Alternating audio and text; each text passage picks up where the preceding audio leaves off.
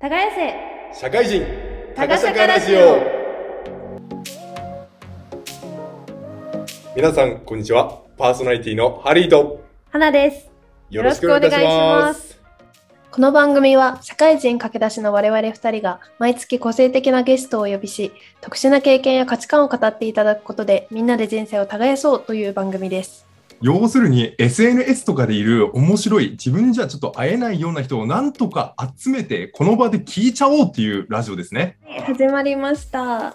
あ何回目でしたっけ？また忘れちゃいましえっとですね今回で第6回目ですよ花さんはた。早いですねなんともう第本当にね6回ですか。早いです季ね。節も最初撮ってたのめちゃくちゃ寒かったのにもうう本当にザ・ジャパンみたいな季節ですからね本当に、はいちょっとジメジメしてますね、最近は。そうそうそう前回はまあドラえもんみたいなお話でしたね。落合研究室から、ね、来てくれたあの吉田さんの話非常に面白かったと思いますはい。そしてもういいのかなもう我慢できなくてもう進めちゃっていいですか今日のゲスト行きましょう。はい、今日は行きましょう。今日のゲストは私のね先輩でもあるんですけども、えーまあ、非常にスポーツだったりあとはまあちょっと教育とかねそういうところもあの非常に深く考えてる面白い方がいるのでぜひここのねラジオで紹介したいなと思ってオファーしたら快くあの引き受けてくださったので今回ゲストに呼んでおります。菅野くんはい、加納です。はじめまして。はいありがとうございはじめますまして。よろしくお願いします。この番組は未来の美味しいを作る株式会社舞台ファームの提供でお送りします。ちょっとあのかしこまっていますが、あの徐々にアイスブレイクでね、解けていけば大丈夫だと思うんですけども、菅野君、本当に非常に面白いんですけども、まず簡単に菅野君、自己紹介、えーしていただけますか？はい、えっ、と、僕は宮城県仙台市出身の、えー今27歳で、えー現在ですね、東京都の都立学校の、えー都立高校で保健体科の教員として働いております。はいはいはい。まああとは、はい。なんかスポーツの点とかも結構特徴の一つだと思うんです、一つだと思うんですけども、軽くジャブぐらいにしておきましょうか、ジャブぐらいで。スポーツのジャブですか？えっ、と、はい。僕、もともとずっと高校野球をやっていて、えっ、と、宮城県の東北高校で野球をやって、大学でも野球をやって、ということで、まあ、ただちょっとなんか、その野球の前提とか、スポーツの前提をもう一回ちょっと考え直したいなと思って、いろいろ部活動とか、スポーツについてのちょっと今勉強をしているっていうような形ですかね。はい、ありがとうございます。あの花さん、私の好きなパッション系のゲストなので、ちょっと 今回はガラリとね、あの雰囲気えーを変えてあのやっていきたいなと思うんですけども、久しぶりですね、この感じ。そうなんちょっですよと、。あの、物体を宙に浮かすみたいな話はできないんですが、聞いていただいてありがしとうございます。っかりね、回収してるから偉いのよ、本当ありがたいです。ね。うんはい、ありがとうございます。じゃあ、ちょっともう一回その物体の話できます？物体を宙に浮かす話とか。あ、ごめんなさい。それはちょっと僕できないんです、ああ、できないか、できない。ごめんなさい。すみません。物体を浮かすことはちょっとできないんです。はい。そうですね。ということで、まあ、ちょっと進めていきたいんですけども、まずね、あのやっぱ土台が先生なんですよ、菅野君って、本当に。で、そこで一つね、あの前ね、あのクラスのあの、まあ、お話しした時があって、なんかね、哲学の話してたんだよね。なんかいまいち覚えてないんですけども、なんか、そんなことクラスでやってるの、そうですね。何年か前からちょっとちょくちょくやってて、総合の時間とかを使って、ちょっと僕の持ち時間であの哲学対話をやろうって言ってやったんですけど、日頃あまり喋んない子たちなんですけど、そういった会話を投げると、途端に話し出すとか、途端にめちゃくちゃ考え出すっていうのは僕は教員やっててすごく意外で、そこは面白いなと思ってハリー君にね、シェアしたことあったんですね。え、トピックってどんなこと話してるの？うんうん、気えもう。それこそ、なぜ我々は生きるのかとか、わ何のために生きるのかとか、なんか幸せとは何なのかとか、なんかそういったもう本当に、その、あの、しかもトピックもどんなトピックについて話したいって言って吸い上げてきて、まあそういったテーマが出てきて、それについて話したっていう感じですかね。へー出てくるんですね、そんなテーマが。がもうとにかく一生懸命考えてくれたってことですね。うん他の授業だと携帯触って寝てるような子たちも、もうとにかく必死になって考えてくれたっていうのはうんうん。で、あんまりこう、それこそ今勤務してる学校は夜間定時制なので、それこそ中学校時代なかなか学校に行けてなかった子たちもいて、まあそういう子たちが多い学級ではあったんですけど、なんでこの子たちがそんなにこのテーマについて話せるのかなとか考えようとするのかなって思った時に、やっぱりこのスポーツとか勉強で頑張ってきた子たちって、ある種やっぱ自分の努力によって今の自分があるんだってすごい思うんです。その自覚がすごい強いんですよ。僕もそうですし、ハリー君もそうだと思うんですけど、勉強とか努力ってやっぱある程度自分が一生懸命やれば、どうにか自分の、今の自分があるのは今の俺の努力のおかげだって思うんですが、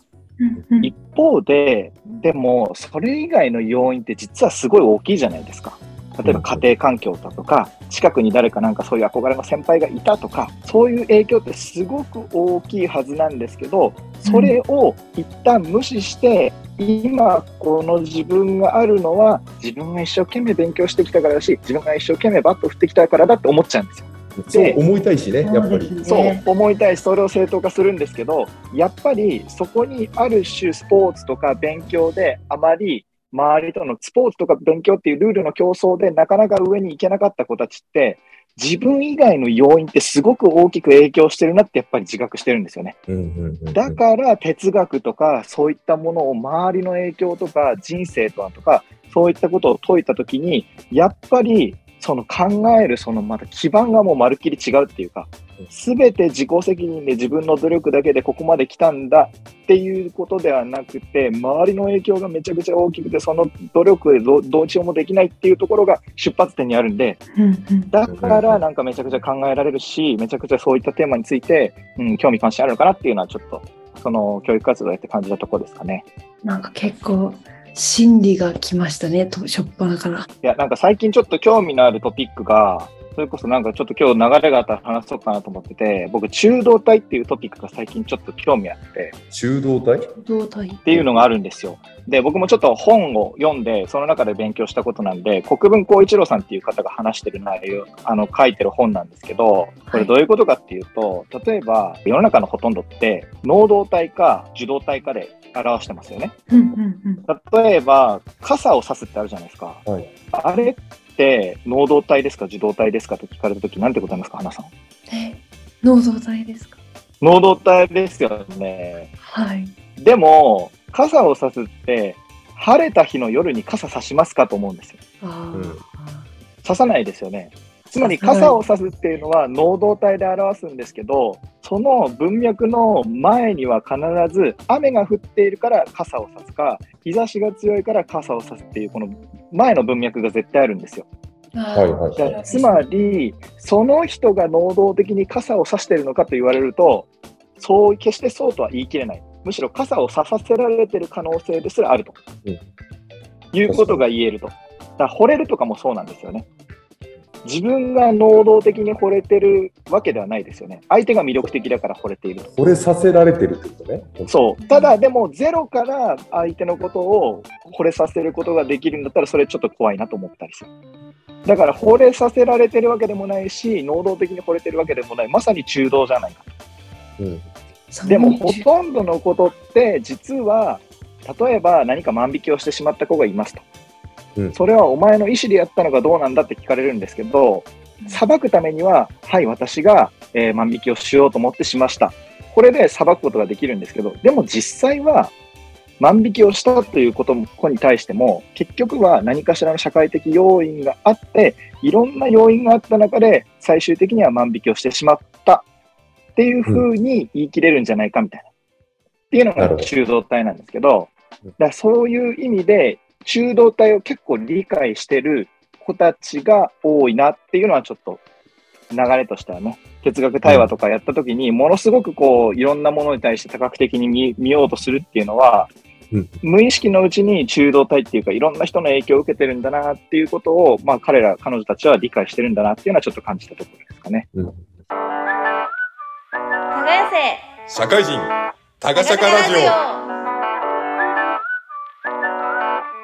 なんかそういった教育の仕組みっていうところで話ちょっと展開したいんですけども教え方とかっていうのは何か考えてることは工夫してる点とかってあるんですか、なんか僕まだ27なんですよ。うんはい。で、まあ、そのプロとしての自覚もあるし、教員っていう立場でね、うんまあ、プロとしての自覚もあるのだが、うんうん一方で、なんかそこで先生らしく先生っぽくするっていうのは、生徒たちに絶対すぐに見破られるんですよね。うん教員、彼らから見たら教員であるってことは間違いないんですけど、でも、あの等身大の27歳じゃないと絶対バレるんですよ。うーん。うん、っていうのはすごくあって、だから先生っぽいことは言わないようにはちょっと気をつけてるっていうところが一番の教育観かもしれない。おお、しっかりと着地してくれてありがとうございます。ははい。い。ちょっとしあのそもそもの質問になっちゃうんですけれども、あのぜひその先生にまずなられたバックグラウンドを私はお聞きしたいです。ぜひ。それこそ菅野正幸は高校時代どんな生徒だったかみたいな話につながるんですけど、はい。結局、努力の方向性を僕は間違ったんですよ。誰よりもバットを振ったはずだったんですけど、努力の量はおそらく誰よりも多かったんですけど、努力の方向性を間違ってしまったんですよね。なので、その方向性をとにかく導き出したいなっていう。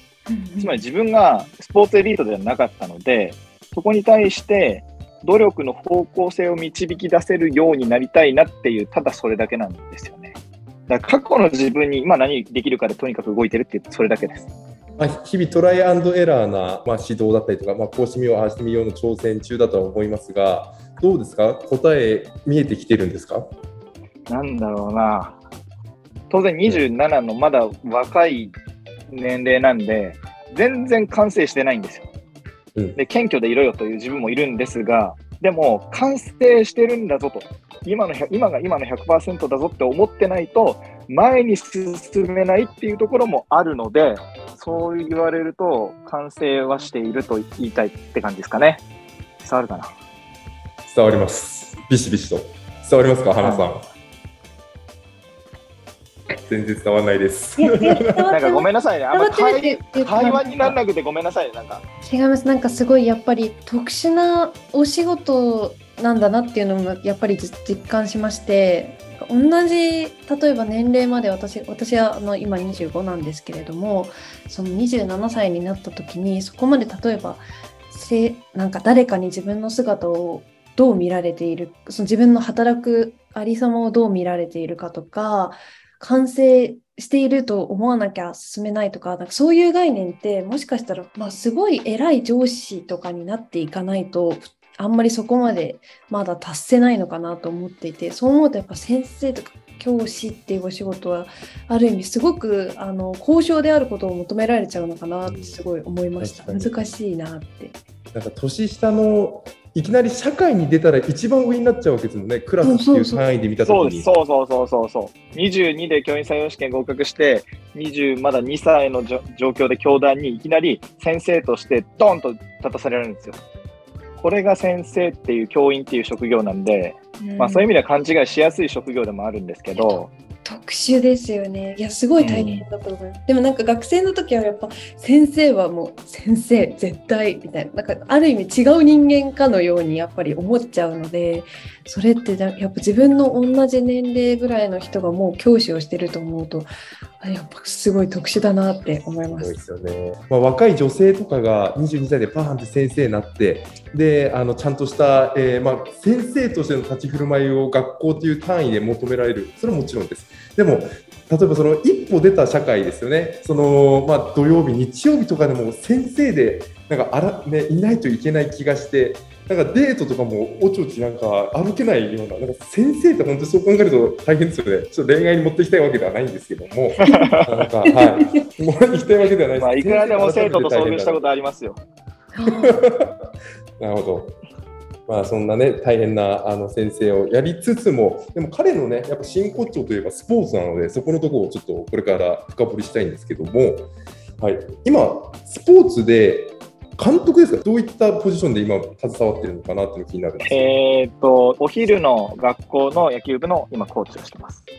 例えば野球とかの問題、えーなんか構造的な、例えば最近、なんかちらほら夏の時期になる手前ぐらいになると、なんか野球の話盛り上がってきて、終わった頃とか、まあ中頃でも高野連がどうたらこうたらとか、なんかいろいろ聞くとは思うんですけども、なんかスポーツって結構ブラックなんですか？ズバッと お聞きしたいんですけど。どうしようかな。まず最初のあの夏の前になると高野連がどうとか甲子園がどうとかっていう話が出るっていうのは、これまあ日本のスポーツとか、まあ、野球もそうなんですけど、ずっとこの歴史を踏襲してきた部分があって、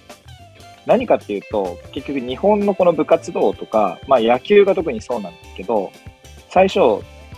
あの野球ってアメリカから輸入されたスポーツなので、ベースボールなので、で、これが結局戦時下において、アメリカのこのスポーツっていうものを、まあ、なくそうという動きがあったときに、どうにか野球っていうものを残そうとした歴史があるんですよ。で、その時にどういう理由付けをして残したかっていうと、富国強兵の役に立ちますよっていうことなんですよ。要するに絶対服従で練習の量の重視、そういったことを踏まえて精神の鍛錬ができるのが野球道というものとして、戦時下の富国強兵にも役に立ちますよ。ですので野球は残していきましょうよって言って残してきた歴史があるんですよ。で、体育に関しても同じような歴史です。富国強あれ兵でしょ。の集団行動ですか先生。そうです、そうです。集団行動。優秀なうん。そうです。富国強兵のために、どうにか,、えーか体格的にも体力的にも、まあ、優秀な国民を育てるためには体育が必要だよね。っていうことで導入されたのが、まあ、明治以降の体育なんですけど、それをずっと未だに踏襲しているから、まあ、それが一番のこの問題の根源っていうか、そこからボタンがずっと掛け違っていて、で、要するにそれをずっと踏襲してきたので、例えば野球とかも、とにかく量をやれば、えー強くなれるんだとか、あとは精神の鍛錬が必要だ。精神の鍛錬っていうのはどういうことかというと、とにかく苦しいことに耐えることによって、精神状態も肉体的にも強くなれるんだ。っていうようなこういうこう思想が今も残っているのは、実は根っこはそういう歴史から辿ってきたところが一番大きいかなって思います。私知らなかったです。そこが根源だったということは。確かにさ体育の時間とか花さんなんか右向け右とか永遠にさせられたりさあれなんかなんかあのしかも毎年させられるじゃないですか。なんかあのの新学期にやりますよね。なんかなんかあれ右はこう右から下げてみたいなすごい。なんか今だからあの時何してなんだって思うけどもあの時の怖いのって、あれ右ですえ1 0 3ってなんか元気にやってたもんね。疑いもなく、うん。疑いはないですね。なんで今でも体育は体育教官室っていう名前で教員の控え室があります。体育教官室って体育だけ呼ばれてます。教官なんですよ。あ聞きますよね、体育体育教官室って。あ。はい。そして教官室は怖いんです。そうです。室は怖いんですよ 怖いんです。何かを嫌なんです。やったら学校あるあるですねそうなんです。なるほどね国語科とか数学は準備室って名前なんですけど、体育だけは体育教官室っていう名前ね今もなお残ってます。それはその歴史からです。たまあ、未だに続いてるっていうのが、まあ、一つ、まあ、面白さであり恐ろしさでもあるかなっていうふうに、そうなんです。はい、この番組は未来の美味しいを作る株式会社舞台ファームの提供でお送りいたしますなんかアメリカとかではなんかそういった集団行動とかってやってるのかってめっちゃあの気になりましたね。やってるイメージ全くないなくないですか ?HBS さんそうですね。だから僕も海外の事例もちょっと見てみたいなと思って、アメリカに大学4年の時に2回行って、ちょっと向こうの様子もいろいろとちょっと勉強してきたところはあるんですけど、はい。うんまあ、結論から言うとないですよね。うんうん、大きな違いとかっていうのはなんかあったんですかね？うーんまあ単純にあれですよ、向こうはスポーツとしての、例えば野球だったら野球をしてるってことです。スポーツにおいての目的ってやっぱゲーム、ゲームにおいての目的って勝利なので、うん。うんうんそれをシンプルに追求していくためにスポーツをしているっていうところが一番大きいですよね。日本ってそこに変に教育的価値をとかってい一丁目一番地に教育的価値をとかってつけたりとか精神の鍛錬をみたいなことを一番上につけたりするんで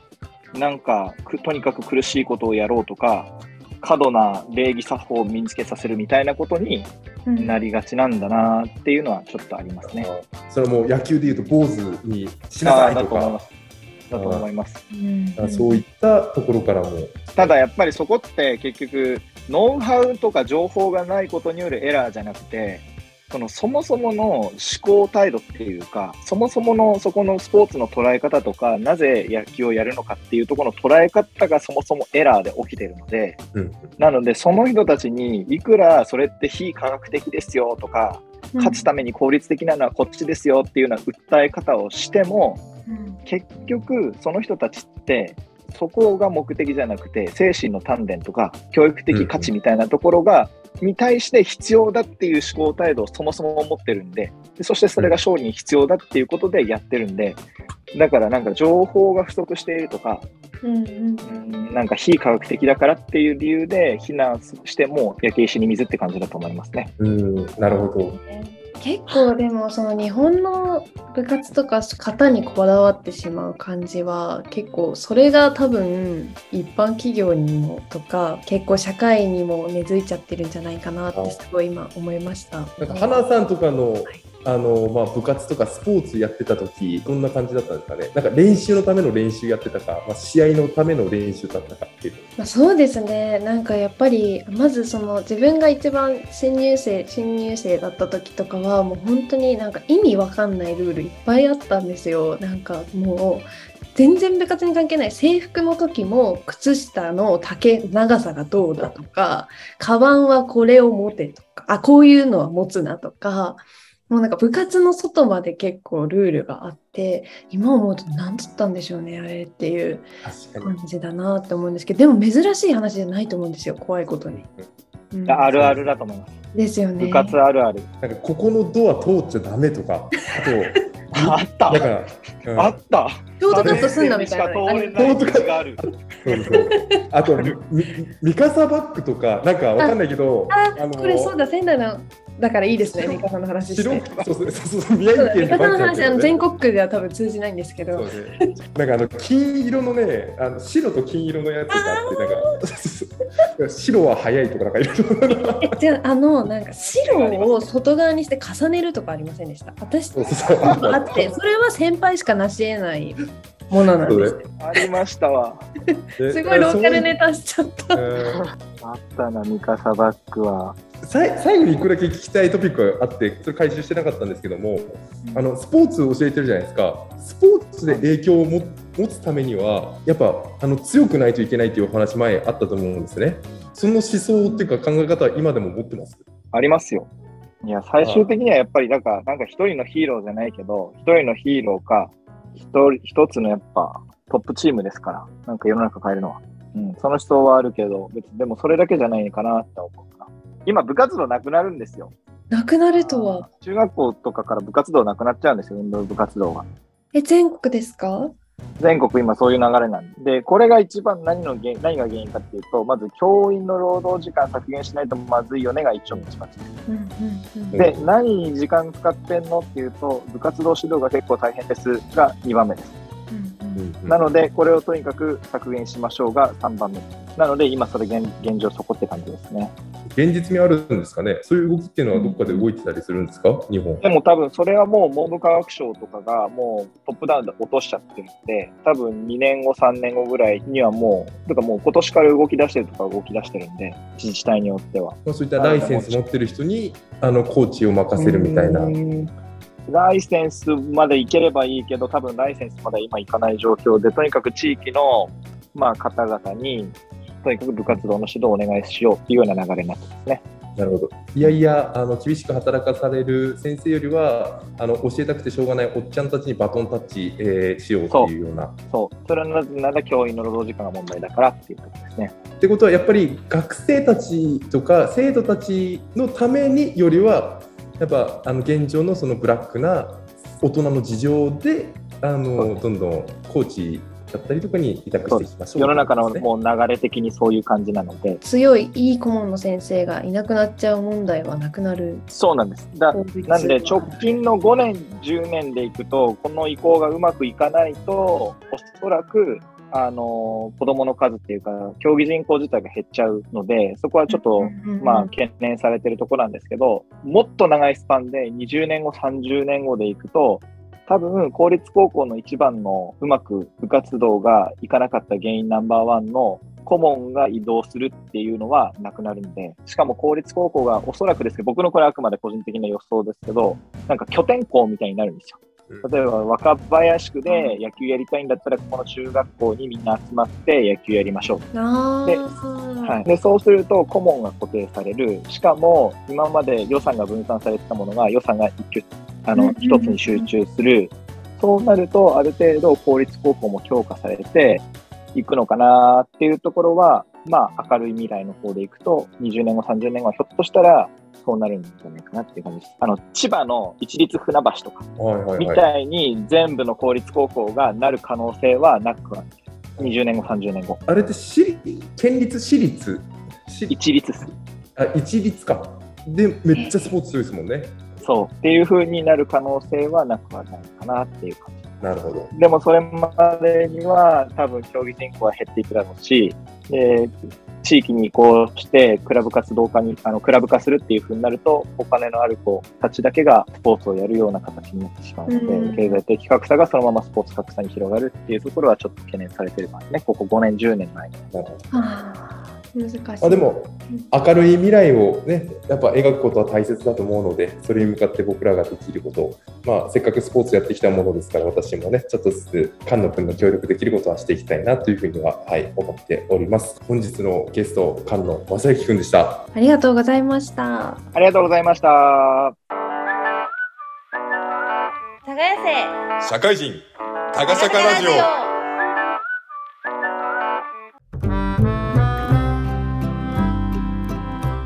いやー、ハリーさん、すごい、あの、素晴らしい理念をお持ちの方を連れてきてくださいましたね。なんか先生っぽくなかった？やっぱり。うん、なんか違いますよね、先生うんって。こんなで年の一般企業で働いてる人とやっぱね違うよね。言葉とかもチョイスあとは伝え方とかもさ、うん、やっぱあの独特。まあわかんない。先生の中でも独特なのかもしれないけども一つ一つがなんか心に残るっていうかなんかねず。しずしくるなって思って本当に素晴らしいワードセンスだし生き方してるなって改めて尊敬できるなっていうふうに思いましたね。かっこいいなーっていう思いました。なんか、あれですよね、ハリーさん。なんか私たちのこのはいはい番組、なんと、ポッドキャストにも載っちゃってるんですよね。えあのポッドキャストで？はい、アップルとスポティファイで、いつでも聞けちゃうの。そういうこと、何回でも、あの、やばいやばいよ。ことができます。い。や本当に嬉しいですね。もう皆さん、はぜひえポッドキャストでポッドキャストでぜとひ、検索していただけたらはい。あ途中から聞いちゃったって人、ぜひ、初回から聞いてください。よろしくお願いします。それでは皆さん、ごきげんよう